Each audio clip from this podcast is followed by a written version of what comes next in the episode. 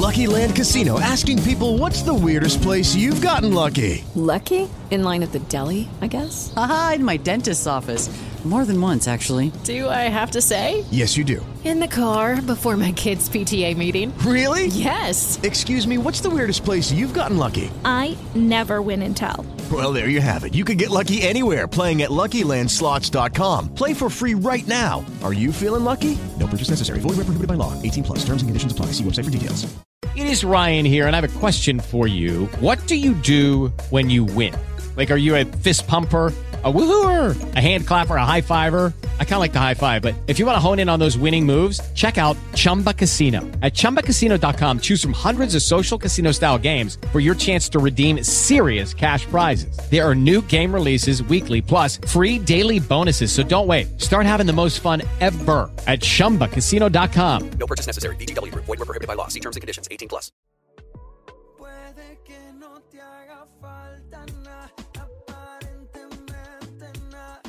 Welcome to a special edition of the CK Podcast here on the Basketball Zone Cowbell Kingdom YouTube channel.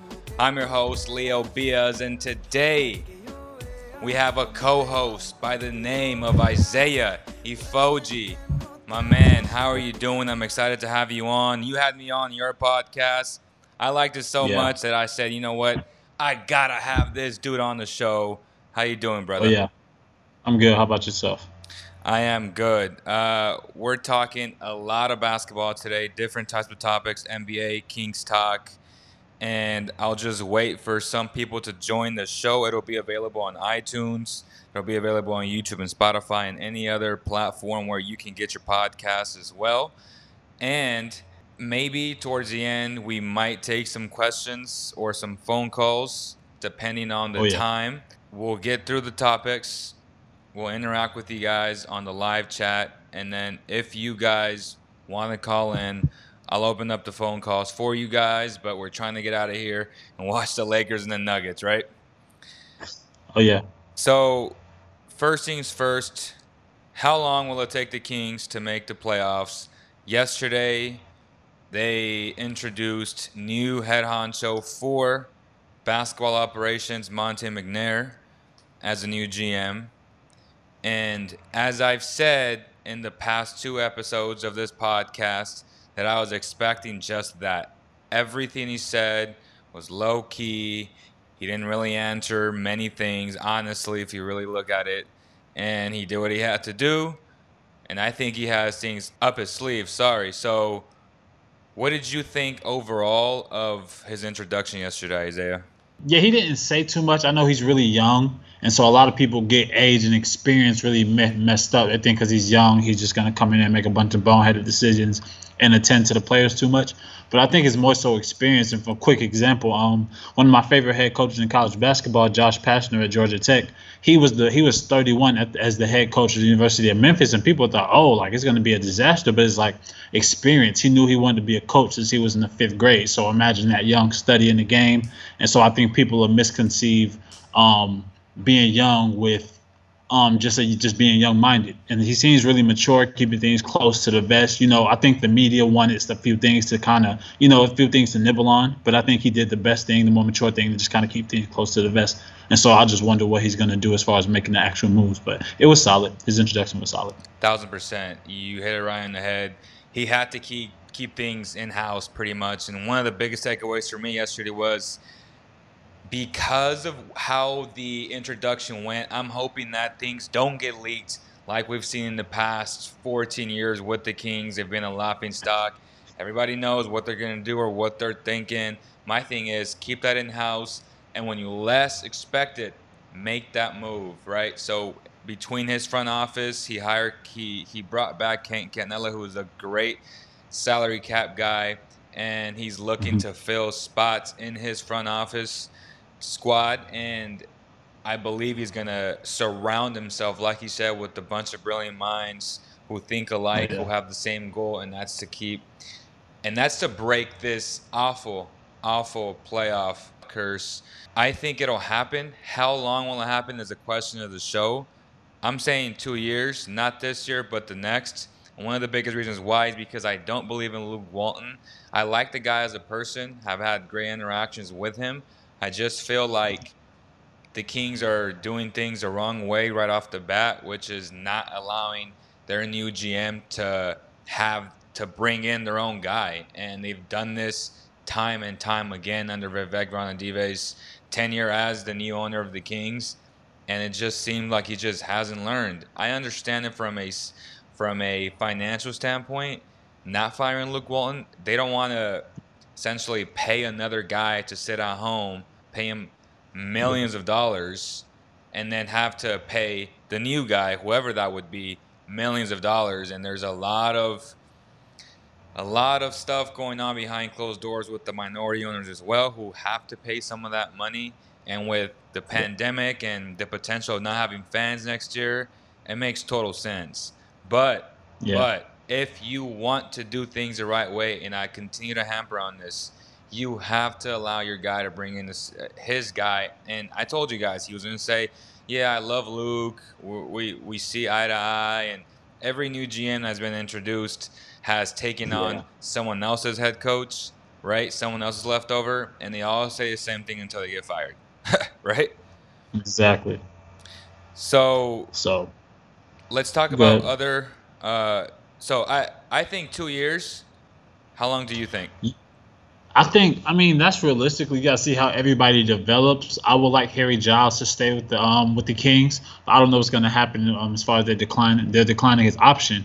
Um, but I looked at some of the draft targets. I think they want the kid out of FSU, Patrick Williams. But for some reason, at this stage, they claim they want to win now. But it's like they their draft targets are all projects as opposed this is to where again I don't know if an Obi Toppin has slipped to 12, but this is this is where you get the senior, this is where you get the guy who contribute in the interim instead of drafting a project because that just delays the rebuilding process. You'll be in this thing for another three or four years because college to the NBA is a big jump, and so two years sounds ideal, but just given the way they draft and the way they draft projects, it might take longer.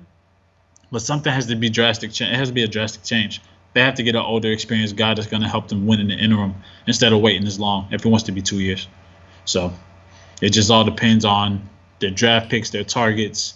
And so this pre-draft process is going to be kind of iffy because you know with Corona. Long story short, but in order for, them to get to the playoffs in two years, they have to draft properly instead of because they're draft. They're looking at Patrick Williams out of FSU. They're looking at a couple of guys, but they're all projects as opposed to a for sure guy who you know what you're getting out of them. So in order for them to make it in two years, they will have to draft right and then develop right. Exactly, and today or yesterday, really, with uh, Woj breaking the news that the NBA made it official on how they plan on attacking the NBA draft combine, uh, virtually mm-hmm. beginning on September 28th through probably mid to late November. I got word uh, from some people who I know that it could be until November 31st, and how they will approach it I think it's interesting. I think it's the only way, honestly. Um, essentially, having one trainer and it being like a virtual live is essentially what we're doing now. But watching that individual, that prospect, work out. So how how that would work out is, say they're from Atlanta, um, yeah. and whatever the nearest facility is, that's where it would be, and it's mm-hmm. for the people who get invited to the to the draft combine as we know, everyone doesn't get invited. So I asked the question, what about the people who won't get invited to the combine? And I think it'll be just like any other pro day. They'll they'll have their own trainer. Uh, yeah. Put them through drills. Again, to me, it's difficult because as a potential front office person or a head coach who's watching these prospects, I'm thinking to myself, well, I would put them through different stuff, or I would put them through this or that and everything's yeah. going to be catered to their strengths, I believe. Because if I'm the That's agent, yeah, like if I'm the agent, why would I show the weaknesses of my prospect, right? So yeah, it's, so it's, it's, gonna be a lot of guess. Yeah. It's gonna be a lot of guessing. Yeah. Exactly. So it's it's to me it's gonna be difficult. Anything else you want to add to that? Yeah, it's just um, a lot of guys who don't. A lot of guys who fly under the radar won't be seen. There will be there will be a um no Terrence Davis is out of this year's draft. No guys who wouldn't get drafted, or because kind of you are what you are at this point, and it just makes it tough for front office guys to guess. And so essentially, um, just in terms, even Sacramento, even in, terms of this team, they would just have to pick right, and it's going to be a a lot of guessing games. Agents are going to do what their guys are the most good at. They're going to play to their strengths. They're not going to show weakness. You know, I think everybody, of course, has to shoot the three point shot. But if the guy's a catch and shoot guy, they're not going to implement a lot of off the off the dribble stuff. And it's, it's going to be a lot of a lot of games being played with the agents trying to make their guys like as best as possible. But I like it live instead of a workout video from YouTube to where if a guy misses six in a row, it's not just a bunch of his makes because it's Right. a highlight is of course there to highlight you know to make make you look good. So I suppose that's the takeaway from it, and just get to see a guy work out and stuff. But it'll be interesting to see what type of shape these guys are in, and that could that could potentially hurt some people. Well, I guess if a guy has a fluid you know workout. for it's only 40 oh, oh, up to 45 minutes. So I guess if a guy has a fluid workout, it'll move him up some way. But if the guy looks out of shape, it's going to move him down. So it's going to be interesting to see how this plays out and how vital of a role it is as, as far as um, guys getting drafted. Thousand percent. A thousand percent. I know we originally had planned for projected top 14 picks, and then we kind of changed it towards the end of the show because that's a whole show in itself. Trying to Exactly. break down 14 dudes, you know, even the, even even the first round, right? We'll, we'll dedicate a show as, as, as, as a mock draft for the first round in the very near future. But today, let's talk about three prospects who you think are interesting. Not just saying I like him or I don't like him, because interesting can be both things, right? Like, I think this dude's going to be a bust, so he's interesting because he has hype, or I really like this dude. Some people are going to sleep on him. So that's so that's what I I define as interesting. So without further ado, who do you think is your top three most interesting players of this upcoming draft? I would go LaMelo Ball. Okay. He's interesting to me. Um, I like Tyrese Halliburton. Okay. And so LaMelo Ball, Tyrese Halliburton, and I'm ah, I want to say James Wiseman, but that that just sounds too mainstream to go with those guys. So I'm gonna show some love to another Memphis guy and go Precious Achiuwa. Okay. Like it. So would you like me to start off with LaMelo Ball? Go ahead. Obviously, he's a six-seven, long, rangy, uh, springy, tantalizing prospect. Um, on the offensive end, of course, I know defense is in question, but I believe with his length and size, even if he puts a little bit of effort, he will be more than subpar defensively. But um, again, not a whole lot of film. There's more hype than film, but I believe he's worth every bit of the hype. Um, for him to go 16 years old to a professional league in Lithuania, a lower tier club over there in Europe, and to even average three or four points, he's playing against grown men, as opposed to the prospect averaging 15, 20 points amongst their contemporaries. And so I think that's how you should look at it. But it's, it's going to be interesting to see. Um, I'm hoping they have like a fall league or a winter league, which is, of course, a lot with the summer league, of course, just to give these guys some run in a bubble environment that just to keep us safe. But I think he's interested in that regard, just to see as to what he'll do. But I believe he's going to flourish in the league. And then second with Obi Toppin, he wasn't really highly heralded at a high school. Um, I think he went to prep school. His first offer out of prep school was Georgia. He's 6'9", Amar'e Stoudemire vibes. Of course, um, not a lot of whole, not a whole lot of hip mobility. Um, so with that, with those tight hips, every time he jumps for a rebound, I realize that he lands in a valgus, and that causes for injuries. And I know that's probably dissecting him a little too hard, but when you're looking at prospects, you can look at all these little things because this is what they talk about ceiling, and they, they talk about the trajectory of an athlete. So I believe aligning him with somebody in biomechanics or sports science will really bode him well for the future. But he's he's very he's he's interested in me on the fact that he read I think he redshirted his first year, and then his next year. I think he went the year before this. I know he went to the Nike Hoop Summit and he got some some, some feedback from some teams. I think he was projected, you know, just a late a late first, early second guy. But I believe he was on draft boards after the Nike Hoop Summit last year. And then he takes over the college hoops world in the A10 that day. And so with that being said, I'm just like that that ascension was so fast and I wonder what his developmental track was like. And so that's why Obi Toppin is so interesting to me. And then I'm going with Precious Precious Achiuwa, another like guy with a whole lot yeah, with a whole lot of defensive prowess on the um on that side of the ball, and I just wonder was he overshadowed by the whole Wiseman thing? Because I believe he, you know, he's six nine, athletic. I think a team teams can really use him, and I wonder could he fall be at 12 for Sacramento? Would he fit He'll be there at a 12. defense? You think so? Yeah. And what? Yeah, and what's interesting to me, I believe, I believe he he led the team in rebounds. I know he so so rebounds and defense are his strong niche. I'm sure he has some offensive tick to him, but he's Who does he um, remind you of, though? Do you see him playing the five, or is, is, is he a four? Because that's where I struggle with them. Like, to me, he's a five, but he's not really strong enough to play the five. And it goes Mm-hmm. back to player development. Well, the Kings have the right infrastructure for a guy like him. Because if he goes to, say, the Heat or the Thunder or any of these teams who Toronto. excel, Toronto, who excel with player development, I would feel comfortable. But with Yeah. the Kings, will he just be another, you know, one of these guys that they draft and they don't pan out, and then we blame the kid? And reality is, you know, it was it had to do a lot with the situation because you're not drafting a star potentially at number twelve. I mean, it's happened a lot, but you're Yeah. like like both you and I have talked about. We're looking for a guy who can come in and contribute right away. And do you Yeah. see him being that guy? I don't know if you're familiar, but he reminds me a lot of Naz Reid. Naz Reid is a um he's a center out of LSU. Uh, he, I think he played some four when he was in the game with Karl-Anthony Towns, but he went he went undrafted. He was projected first round. The talent of a lottery pick. I think they questioned his motor. He ended up going undrafted, two way contract guy, and after summer league he signed a deal for four years um, to to a standard contract.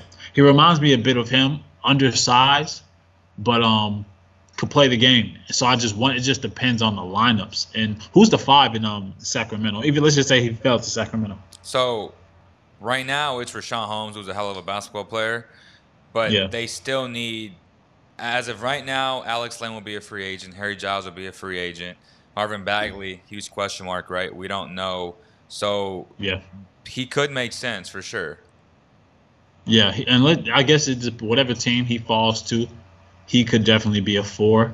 But he's he's just interesting to me because I, I believe he got oh, um oh, Memphis was definitely overshadowed with the whole James Wiseman fiasco. And James Wiseman he would have made this top three list, but I think that list that would have been way too mainstream. I had to show somebody some love on a different side of the spectrum. If I would have said Lamelo, Obi Toppin, James Wiseman, if you look at draft boards, that's all you see. So I said Precious Achiuwa, he's very interesting to me. I think he led the team in rebounds. Fantastic player. I'm excited to see him. Okay. I like it. And going back to your point, I would have said LaMelo too, right? Because there is such a bust star potential with him. I don't know if there's a middle ground with LaMelo, but if I had to bet, Mhm. I would say he would be, he's going to be a star, in my opinion, because I believe in him and I believe in his skill Yeah. set, that size, Yeah. that basketball IQ is savant esque. Oh, and for someone. Pistol Pete type. Exactly. And, and, like I always bet on basketball IQ over athleticism, over supreme athleticism any day of the week. That's just me though. Because it so fades. when I see that and I see his touch with that floater, he's gonna get better with better coaching. That's a fact. He's gonna get stronger with NBA top top medical staffs. That's a fact. Oh yeah. So now it's his bad habits that he built his entire life since he was playing with his brothers um, as a what eighth grader, I think, as a thirteen year old or so, something Yeah. like that. well, they No. carry on to the NBA and hurt him so much to the point where he won't be a productive NBA player. Like he has to check himself, look himself in the mirror, and say, "I gotta start playing defense, or at least putting the effort towards playing defense." And I think everything else will take care of itself. That's why I'm banking on him being a star at the NBA level. Sorry. Um, Definitely. in terms of my top three guys, I'm gonna go with Deni Avdija. I love the kid. I think he's gonna be a star as well. Everything from six nine to his foot speed to his IQ as well. Playing with grown men, playing with NBA players at his team at Maccabi. I just feel like, and we all know this. European teams will play their vets over any of the young guys. And after the after the pandemic, post pandemic, he was playing more. His percentages got better just because he was playing more. And anytime you mess up with someone's timing and rhythm, and basketball is all about timing and rhythm. when you put in a guy, and I watched the game pre uh, pre COVID against Real Madrid. In those eight minutes, he looked like a star. Like he was dominating. He came off the bench. He had like eight points right away, like in eight eight minutes. He had about three assists, about four rebounds. He was killing it, and you saw those sparks. And you pull him out, and you give him sporadic minutes after that. What do you think is going to happen? It's, it's just it's just common sense. And I've always said, if Deni played in college basketball, the dude would average 25 to 30 a game without question in my mind. So when people say, "Oh, he has bad stats," they're they're not really looking at the full picture, and they're not really seeing it contextually either. I just feel like when people say he's the next uh, Saric, I laugh and I'm like, Saric has nothing at all with Deni Avdija, like at all. Uh, this dude is fast. He's versatile. At six nine, if you utilize him the right way, he's gonna be a beast.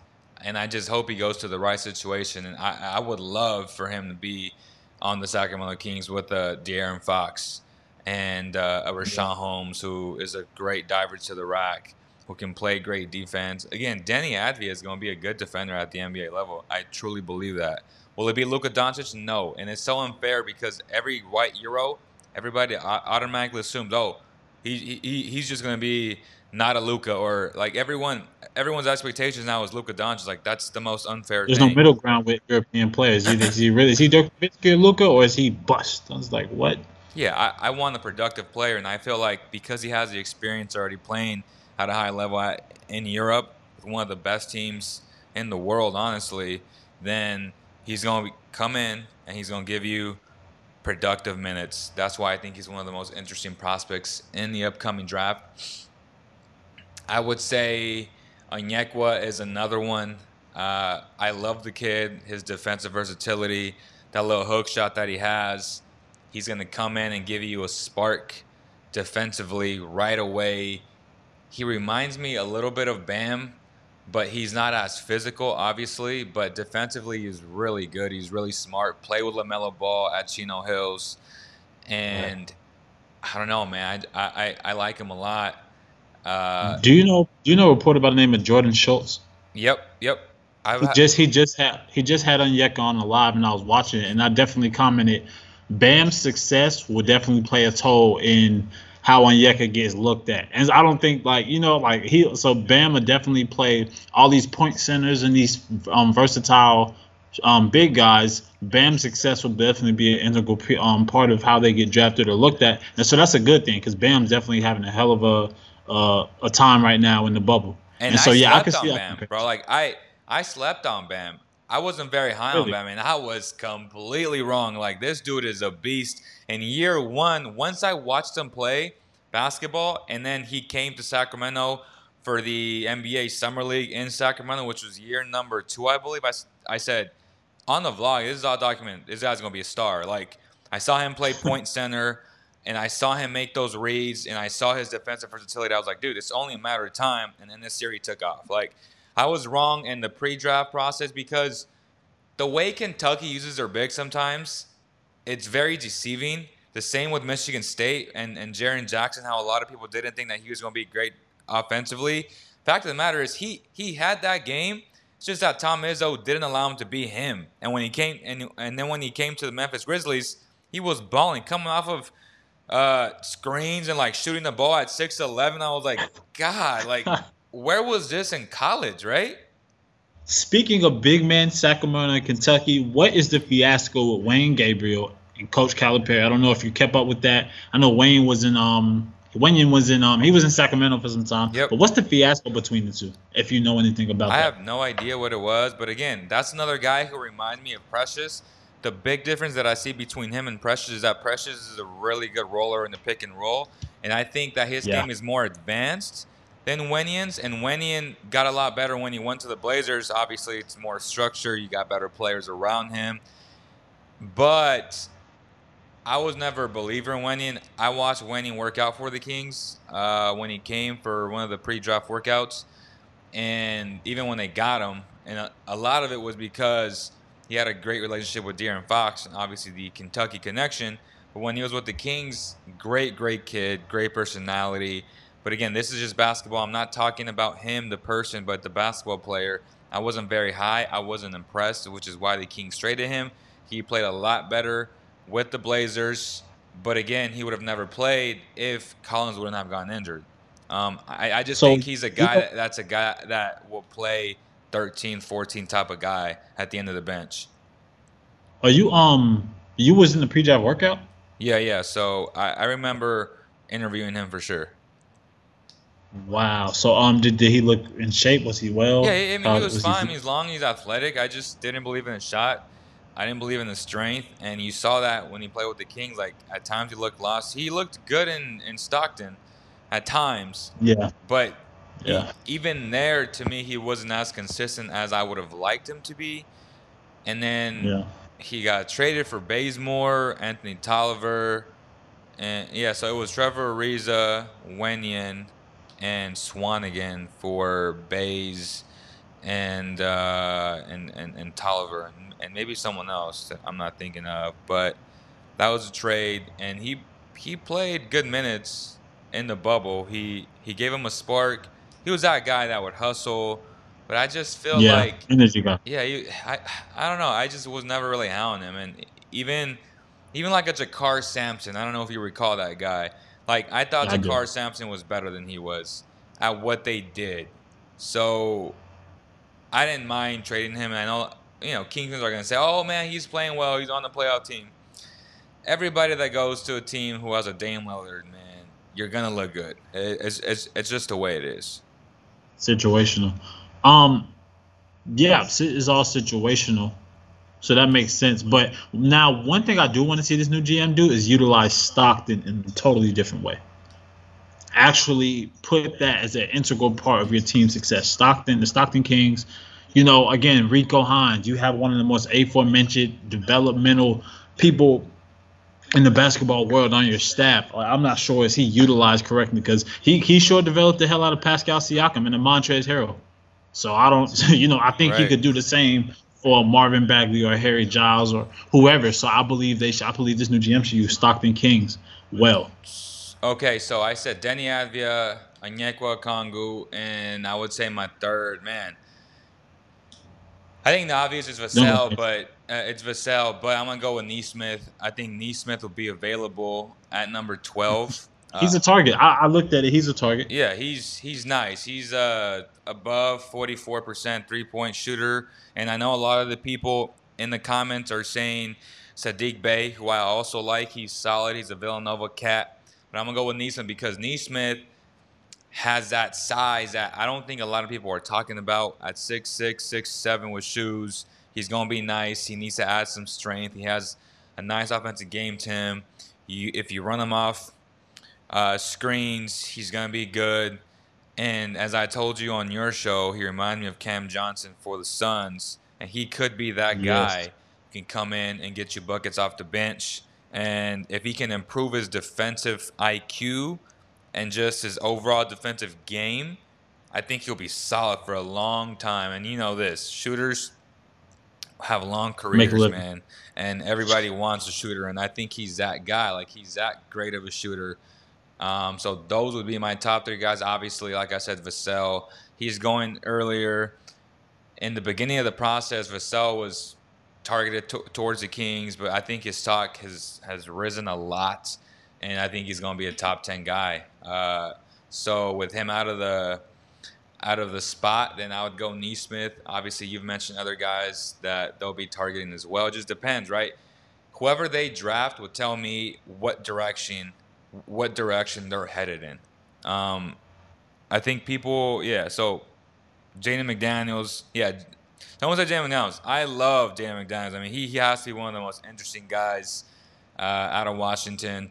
Super long, right? He, anytime you're 6'11, from 6'10 to 6'11, and you can move like a guard, the KD comparisons will always come out. Unfair or not, that's just the way it is because Yeah. of their because of their physical stature, right? Like the Brandon Ingrams of the world. McDaniels has a lot of talent. Go ahead. Yeah. The, every every six six shooting guard is James Harden now. It's just it's it's crazy how the comparison could be. Yeah, so Dan. McDaniels, Uh, and and again, Bey is a big one. I know you're high on uh, Sadiq Bey, so Yeah. we'll see what they do.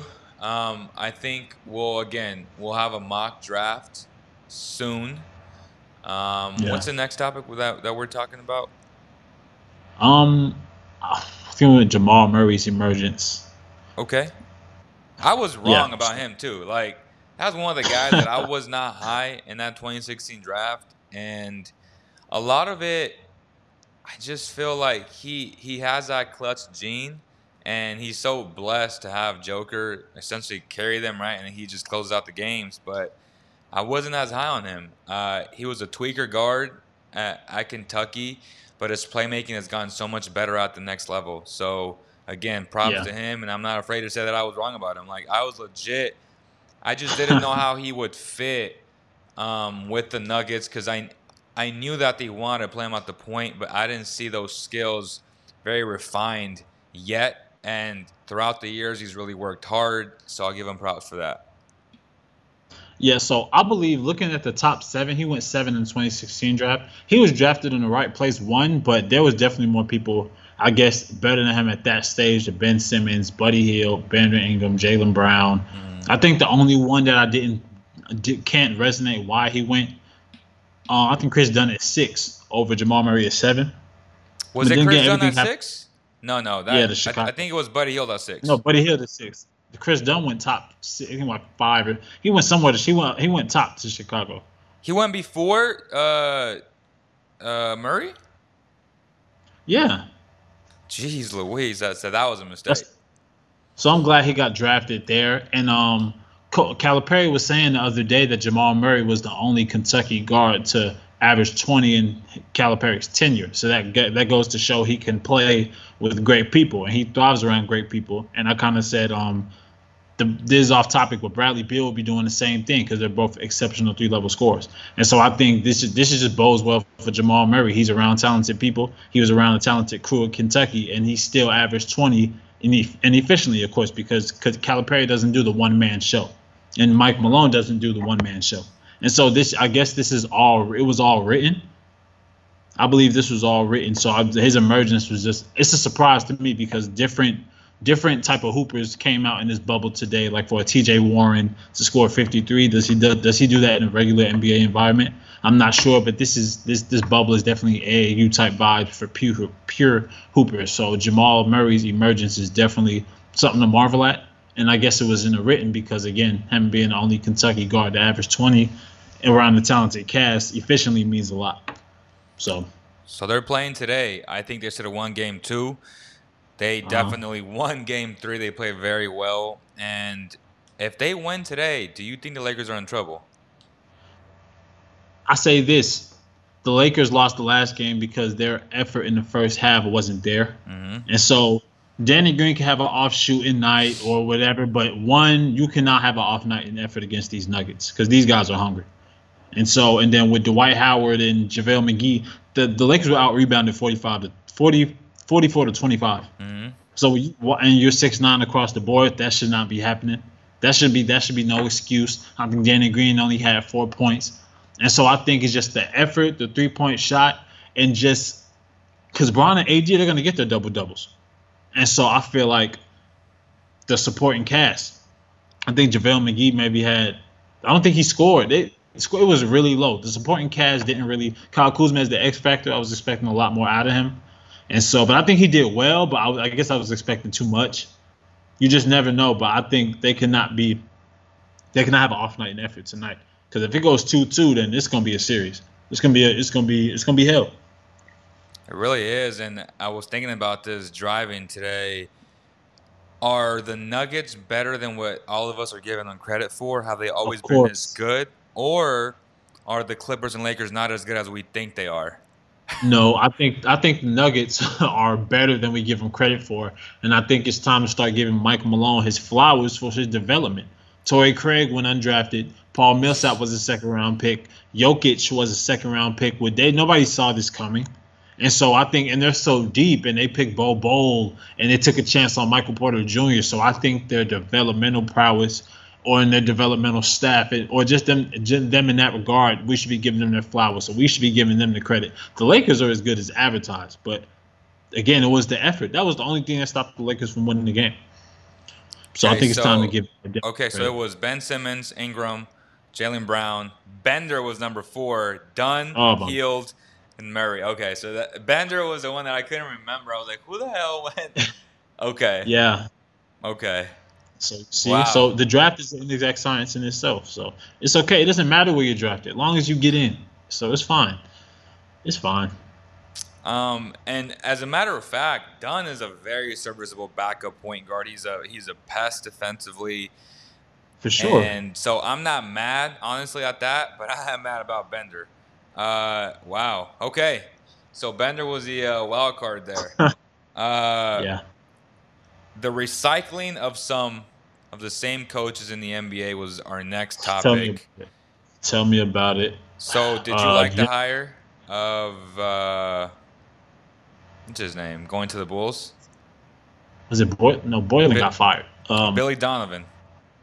Billy Don. He had to, he had a great time with the OKC, but um, I believe Jay Williams said this. You want to get this guy, you want to let him go take blow off some steam, regroup. I wonder is he still stressed out? Like you just never know. I think it's time to give the new guys a thing. That you know the whole Mark Jackson's being blackballed from the league. That could be a thing. Ty Lue still doesn't have a job. I don't want to see Ty, Ty Lue in New Orleans. Okay. Well, no. Well, yeah. Well, I'm not sure how that will work. I think Chicago was best for them because these. I feel like their core is definitely, a, you know, they they have a good core with LaVine, Coby White, Daniel Gafford's on the rise. Um, marketing, uh, it's yeah. So I, I think Ty Lue would have been a great man for the job. But let's just see how this goes because Billy Donovan definitely knows how to coach. So we're not gonna defi- deny him that. Yeah, So- he's from a wins and losses record. This year would have been his best if it wasn't shortened. I think he did a great job. Nobody expected the, the Thunder to take the Rockets to seven games. Nobody expected them to make the playoffs, and they were a hell of a basketball team. They were tough. I didn't like the X's and O's from their offensive game plan. I thought they played way too much one on one. Their offense was way too way too stagnant for my liking, Yeah. which then made the Rockets seem like they were good defensively because oh, the best defensive team in the bubble, and I was like, bro, it's not that hard No. to guard the Oklahoma City Thunder. So there was so many misperceptions about that, and going into the Laker game, it gave them more credit than what they really deserved. Again, I give them props for taking them to seven games. The fact of the matter is, and I'm not a Russell Westbrook hater, Russell Westbrook made that team worse, and the and the Rockets would have closed them out if it wasn't for him returning sooner. No, you're a Russ hater, bro. You definitely hate Russ. You told me. You told me. I, I definitely. He definitely called me and said I hate Russ. Uh, no, I I did. I just I just feel like he's a black hole in the playoffs, man. It has nothing to do with him being a guy who leaves it on the floor every single game, which I love. I love his effort. I love his passion. But if he's your second, or obviously he's not a number one guy, but if he's your second best player, you're not going very far. He needs to be your third option, in my opinion. Yeah, I can see that. Um, So- so there are other guys like ex ex uh, Sacramento Kings head coach and Dave Joerger who I've will heard be in about the him. running. Right, he'll be in the running for a lot of these openings like Indiana, uh, New Orleans. What else you got? New Orleans, Houston. Right, Houston's one, and then Philadelphia is another one how will these teams really approach us with the pandemic? How much money do they want to give up? So many interesting things, man. Because they're saying that if Mike D'Antoni goes to the Sixers, they're going to change a lot of the squad, or though they're going That's to at least try to. So when that happens, and, and those ru- and, and those rumors start, which this leads on to the next one, potential trades.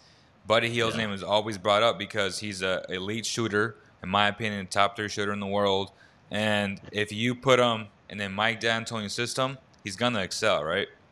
Yeah, shoot it. Yeah, yeah, yeah. Small ball could work in the East. Don't go small. Don't try to do small ball with Philly. But if he's somewhere in the East, I believe it could work. Okay. And so you know, so I believe it could work. They'll be okay. But um, yeah. So it, it just depends. This Joerger guy, I never really, I never really kept in touch with him. How is he?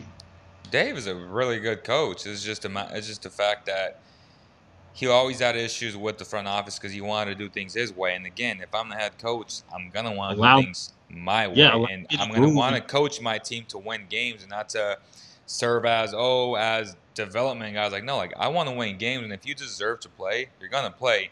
And if you don't deserve to play, then, then I'm gonna bench your ass. That's that's simple.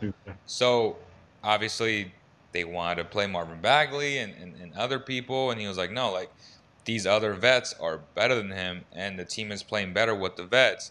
Again, I understood both sides of the story. As a front office, you want your guys to develop. As a head coach, you want to win games because that's what you're ultimately what you're they blame you for wins and losses, right? You're scored on wins and losses. So I understood Dave Joerger as well. Um, I know a lot of people on on the chat are still talking draft. Uh, people are asking, is Russ getting traded?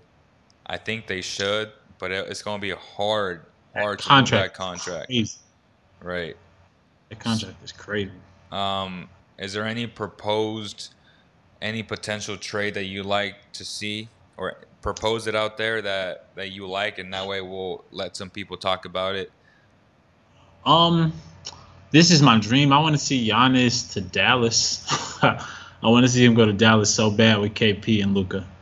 That'd be crazy. But I know How would that work though? Um, What would they have to give? Oh well, he's a free agent, so yeah. Man, that's that'd be unfair. Yeah, I think anywhere he That'd be goes would be a cheat code. But I, I think that's why the media gave him MVP. They want to keep him. They want to keep him in Milwaukee. It's a good narrative. It's good for the league yeah, of to have it all balanced out. Because anywhere he goes, he's a cheat code. If he goes to the Warriors, it's like KD all over again. Like, why would you want to watch basketball? You know who's going to the championship. Even if he goes to Sacramento, you know. Hey man, if he came to the Kings, we'll build him a oh, statue. First day Oh he got, God. first day he gets out of the airport, the Kings will build him a statue, man. Big fat. Leo said he'll, he'll Leo said he'll clean out his locker himself. I would, man. I would. But honestly, that's not going to happen. Um, I think we had a solid show today. We we discussed a, a variety of, of topics. Anything else For you sure. want to talk about before we go watch the game? Because I don't know if it started yet or not. But Yeah. uh, and, and, and what projects are you working on? Uh, where should people follow you? All those good things. Um, yeah, for sure. So I know a lot of my content is on Instagram TV, and I did it like that because I just wanted to be a one-stop shop for my personal stuff. And so you could just follow my Instagram at Isaiah underscore Ifoji. I don't know how as the it'll be it'll be spelled correctly, but Isaiah underscore Ifoji. And everybody subscribe to my YouTube channel. A lot of my content will be put on YouTube, and it's just Cut the Deck TV. Cut the Deck TV and just subscribe to my YouTube channel. Um, Leo here, Cowbell Kingdom. He was a, he was on my podcast um, last weekend, I believe, and so we talked some good hoop too. So a lot of my content will be on my YouTube soon at Cut the Deck TV. But you can follow my Instagram at Isaiah Ifoji, and you can follow my Twitter also as well as TrueChamp underscore 001, where it's a lot more hoop talk with a lot of more media personalities, journalists, and just you know just hoop heads. And you can always get to my DMs on Instagram, Twitter, or whatever, and just talk hoop because it's something I like to do 24/7, 25/8. Facts. I think someone just said there's a package out there that doesn't require us taking either Harris or Horford. Then I would do it. Obviously, you're gonna have to take on one of the big contracts, and Tobias Harris's contract is one of the worst in the NBA. You know, you with- think so? along with Horford's. Again, I love both players, but Tobias ain't worth forty million dollars a year, and then uh, Horford definitely isn't worth thirty. So it's gonna be tough. I mean, if Mike if Mike accepts that job in one of the most ruthless cities in terms of fans who ex- who demand and expect so much, I don't know how he's gonna play his style of ball with such a big team, but we'll see, man. So we'll talk more strategized trades. We'll write them down, have them pre-checked in the NBA trade machine before we propose them. Just want to come on here and just talk. You know, like I said, top three most interesting prospects, and then we talked about how many years we think it'll take the Kings to make the playoffs. I said two. Yeah. I think Isaiah. I think you said three. Yeah, it's gonna be more than two, probably three. Okay. So that's what we think. Let us know what you guys think. Again, we appreciate if you guys can drop a review on iTunes and just slap this video, slap that like button, share with all your fellow NBA fans, your NBA community. We appreciate all support, guys. Thank you guys so much for support. And we'll see you guys on the next one.